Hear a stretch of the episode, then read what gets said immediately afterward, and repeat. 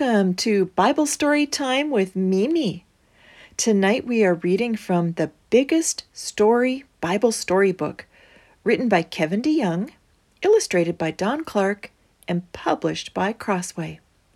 Chapter 18, taken from Numbers 13 and 14.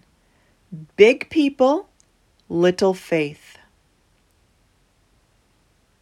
When God came to Abraham, who was technically still Abram at the time, living in a funny place called Ur, he promised him three things I will give you a child. Check. I will be with you. Check. I will give you a land. Hmm, not quite check. Abraham, Isaac, and Jacob lived in a good land called Canaan. But then everything got messed up with Joseph in the pit, and the famine, and the journey to Egypt, and 400 years in slavery.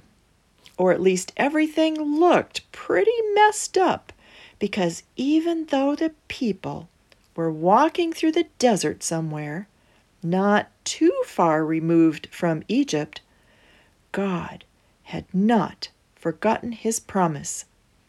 The problem is that even though God doesn't forget, his people often do.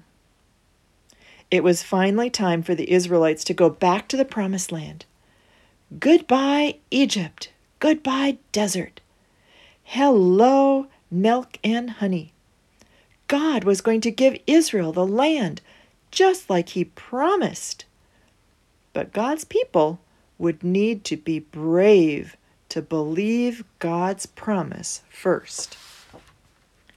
So, Moses sent 12 spies to see what Canaan looked like after all the years away. The good news was the land looked really sweet. Literally.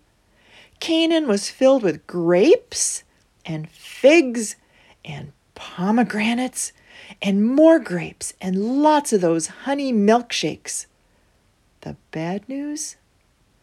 The people enjoying those fruit platters in Canaan were really big people in big cities guarded by big walls. Most of the spies said, We'll never make it. They'll squish us like bugs. Only two spies disagreed Joshua and Caleb. They said, Sure, the people are big, but our God is bigger. God wouldn't lead us this far just to let us down now. Who would you believe? The ten or the two? Unfortunately, the people of Israel didn't listen to Joshua and Caleb. In fact, they were so scared they wanted to go back to Egypt. Can you believe that?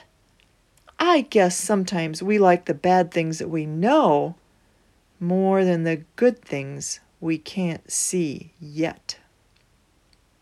Once again, God was not happy with his people, and once again, Moses prayed for the people. And another once again, God did not destroy the people like they deserved. But this time he said, No one who rebelled against me will see the promised land. The people had more lessons to learn in the desert. God was on their side, but the people could not take what he had promised until they learned to take him at his word. Would you pray with me? We are sorry, Lord too often, we doubt your promises and are too afraid to do the hard things that you call us to do. Amen. Thank you for joining me tonight for Bible Story Time with Mimi. Please invite a friend to join you next time. Good night.